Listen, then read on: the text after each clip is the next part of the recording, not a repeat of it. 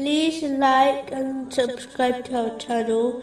Leave your questions and feedback in the comments section. Enjoy the video. Moving on to chapter 29, verses 12 and 13. And those who disbelieve say to those who believe, Follow our way, and we will carry your sins. But they will not carry anything of their sins. Indeed, they are liars. But they will surely carry their own burdens, and other burdens along with their burdens.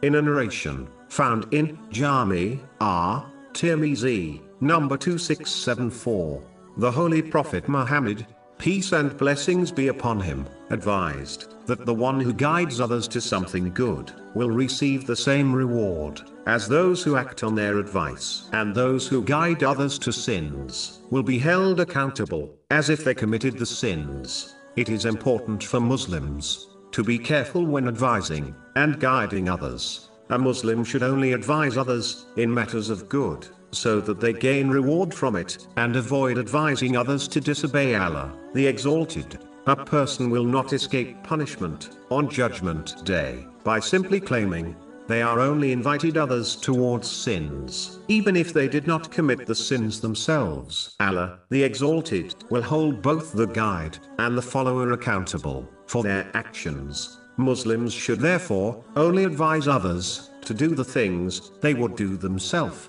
If they would dislike the action to be recorded in their book of deeds, they should not advise others to perform the action. Because of this Islamic principle, Muslims should ensure they gain the adequate knowledge before advising others, as they can easily multiply their own sins if they incorrectly advise others.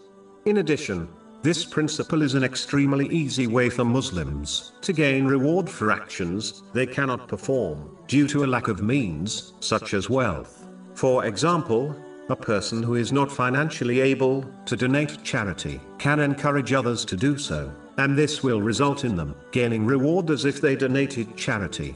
This teaching leaves Muslims with no excuse for not performing all types of righteous deeds, irrespective of the means they possess.